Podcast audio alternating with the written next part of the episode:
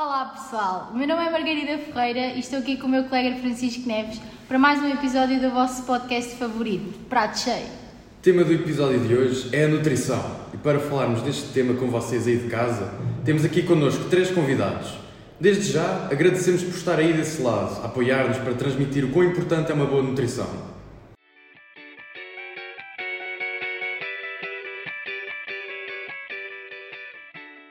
Está aqui connosco a Dona Adriana Costa, que no passado sofreu problemas de obesidade e que nos vai contar um bocadinho da sua história e como uma boa nutrição ajudou a perder peso e a ultrapassar esta fase difícil da sua vida. Olá, boa noite a toda a gente que está aí desse lado. Então eu sempre fui mais cheinha e com apenas 18 anos eu já pesava 100 kg. Para muitos pode não parecer muito grande coisa, mas eu tinha apenas 1,60m. Então chegou um momento da minha vida em que eu sentia dificuldades para tudo, como por exemplo para subir escadas ou até mesmo para fazer uma pequena caminhada. Sentia muito cansada. Uh, mas depois, entretanto, pensei para mim própria que tinha que mudar porque esta vida não era para mim. Eu sentia-me mal comigo e com o meu próprio Desculpe estar a interrompê-la, mas quando é que decidiu que aquela vida não era para si? Ainda me lembro como se fosse hoje. Estava eu sentada no meu alpendre de casa, num banco de jardim, quando vi a mãe de um menino a brincar com o seu filho e pensei, também quero aquilo para mim. Então decidi que no dia a seguir ia falar com a minha mãe para me levar a um nutricionista, porque eu queria muito também ser mãe e passear assim pela rua sem ter complexos com o meu corpo. O que é que lhe disseram para fazer para reduzir o seu peso? Então, quando cheguei à nutricionista, ela foi super simpática comigo, pôs-me à vontade com tudo, perguntou-me qual é era o meu real motivo para estar ali e se eu queria mesmo aquilo, porque não iria ser fácil passar pelo reeducamento alimentar. Durante a consulta falámos de muitas coisas. Não me lembro ao certo de toda a conversa, mas sei que no final ela passou-me um planeamento semanal para eu cumprir. E à frente de cada refeição tinha as quantidades e o que tinha de comer. No início, uma, no início tinha uma quantidade maior, mas depois foi reduzindo para uma quantidade mais pequenina.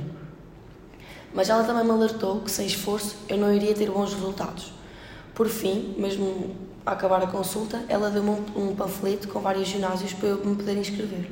Obrigado, Dona Adriana, por nos poder contar um pouco da sua batalha. Agora vamos falar com o nosso segundo convidado, o Sr. André Miranda, que também nos vai contar um pouco da sua história. Boa noite, é um prazer estar aqui hoje. Para nós também é um prazer tê-lo aqui connosco e com as pessoas lá de casa. Antes de você cá vir, nós fizemos uma pequena pesquisa e já sabemos algumas coisas sobre si.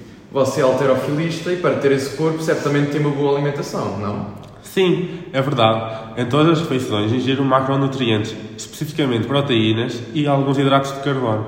As perguntas podem parecer um bocadinho repetitivas aí para os ouvintes, mas quando é que quis ser alterofilista? Toma algum suplemento para manter esse corpo? Eu, no meu tempo de estudante, sofria bullying pelos mais velhos. Eles metiam-me dentro do caixote de lixo, prendiam-me dentro dos cacifes, faziam tudo o que podiam. E nunca contou a ninguém o que sofria? Contei, mas ninguém fez nada para me ajudar. Então, quando fiz 15 anos, inscrevi-me num ginásio e procurei na net que tipos de nutrientes faziam com que eu crescesse. Falando de músculos, claro. Mas por não ter ido a um nutricionista para me ajudar, fiz por mim próprio e correu mal. Eu só comia os alimentos com os nutrientes que me fizessem crescer. Infelizmente, eu estava desnutrido e quase não tinha forças para andar. Foram dias muito complicados. Tive até de ser internado para me darem soro com os nutrientes que eu precisava. Depois disso, fui um nutricionista, como é óbvio. Uh, Porquê é que nunca desistiu do seu propósito? Não há nenhum motivo em específico que me fez continuar, mas se calhar o motivo mais importante foi ter uma comunidade que me ajudasse e que me apoiou. Desculpe voltar a perguntar, mas esta pergunta passou ao lado. Algum tipo de suplemento para ter esse físico?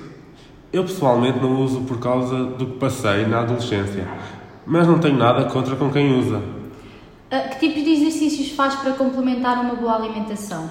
Além de uma boa alimentação enquanto atleta de alterofilismo, comecei por dominar uma técnica de movimento exigido e trabalhar a flexibilidade e a coordenação e o equilíbrio.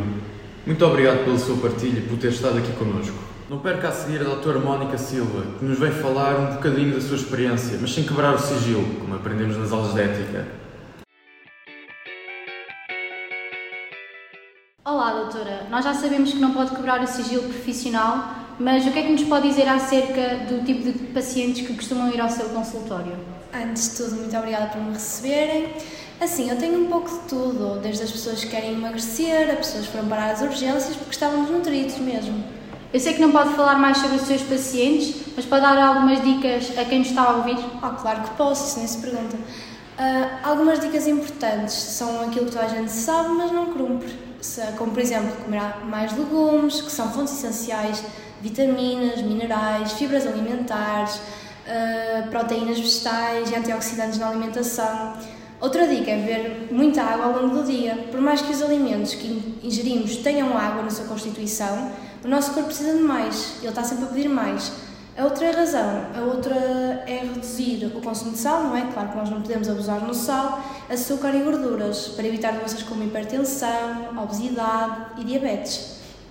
Além de auxiliar no controle do colesterol, é importante moderar nas gorduras uh, e, por último, penso que já referi quase tudo, não menos importante, claro, diminuir a quantidade de carne vermelha. Por mais que sejam consideradas ótimas fontes de proteína, ferro, vitamina, B12, zinco, elas também carregam muitos riscos para a nossa saúde. Obrigado por estas dicas, doutora. Daqui para a frente, os nossos ouvintes vão passar a tê-las em consideração.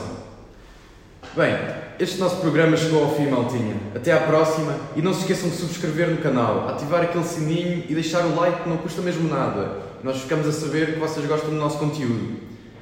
E foi isso e até à próxima.